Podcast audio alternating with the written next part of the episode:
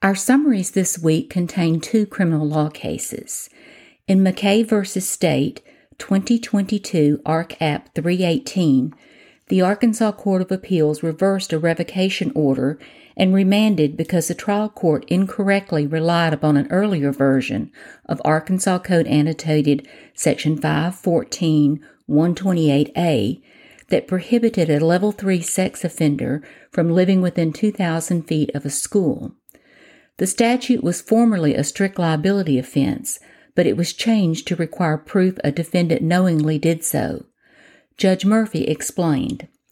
Prior to 2015, Arkansas Code Annotated Section 514-128 provided that a Level 3 sex offender may not reside within 2,000 feet of a school, essentially a strict liability standard. In 2015, however, the legislature passed Act 376 amending the statute to read that a level 3 sex offender may not knowingly reside within 2,000 feet of a school.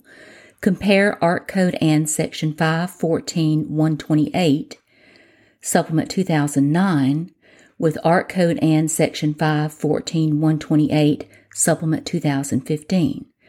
This area of law is largely undeveloped since the addition of the knowingly requirement. Any cases dealing with the res- residential requirement decided prior to the 2015 amendment are less persuasive. Given the current statute and this record, we conclude that the state did not present sufficient evidence at the revocation hearing to establish that McKay knowingly resided within 2,000 feet of a school. A person acts knowingly when he is aware that his conduct is of that nature or that the attendant circumstances exist. Ark Code and Section 5 2 202 2A. He could also act knowingly when he is aware that it is practically certain his conduct will cause the result. Ark Code and Section 5 2 202 2B. The state introduced nothing that could tick either of these boxes. Regarding the proximity element, the state did not introduce any map of the area nor did any witness discuss signs or sight lines or testify that the distance had even been measured. Frankly, nothing beyond Hammers, a detective's statement that the motel was within 2,000 feet of Heritage High School, was introduced. End of quote, end of decision.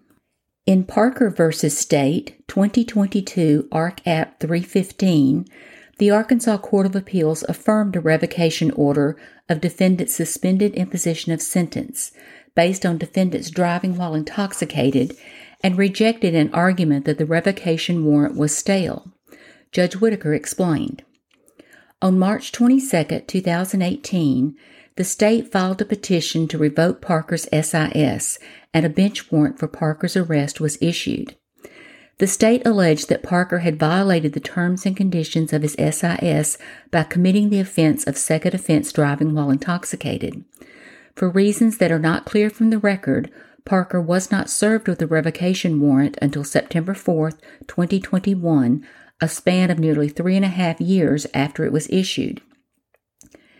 Here, Parker does not explain how the delay in the state's execution of the arrest warrant on the revocation petition prejudiced his defense. Parker concedes that he had, in fact, been convicted of that offense. Because Parker conceded that he had violated the terms and conditions of his SIS, he had no defense to the revocation. End of quote, end of decision.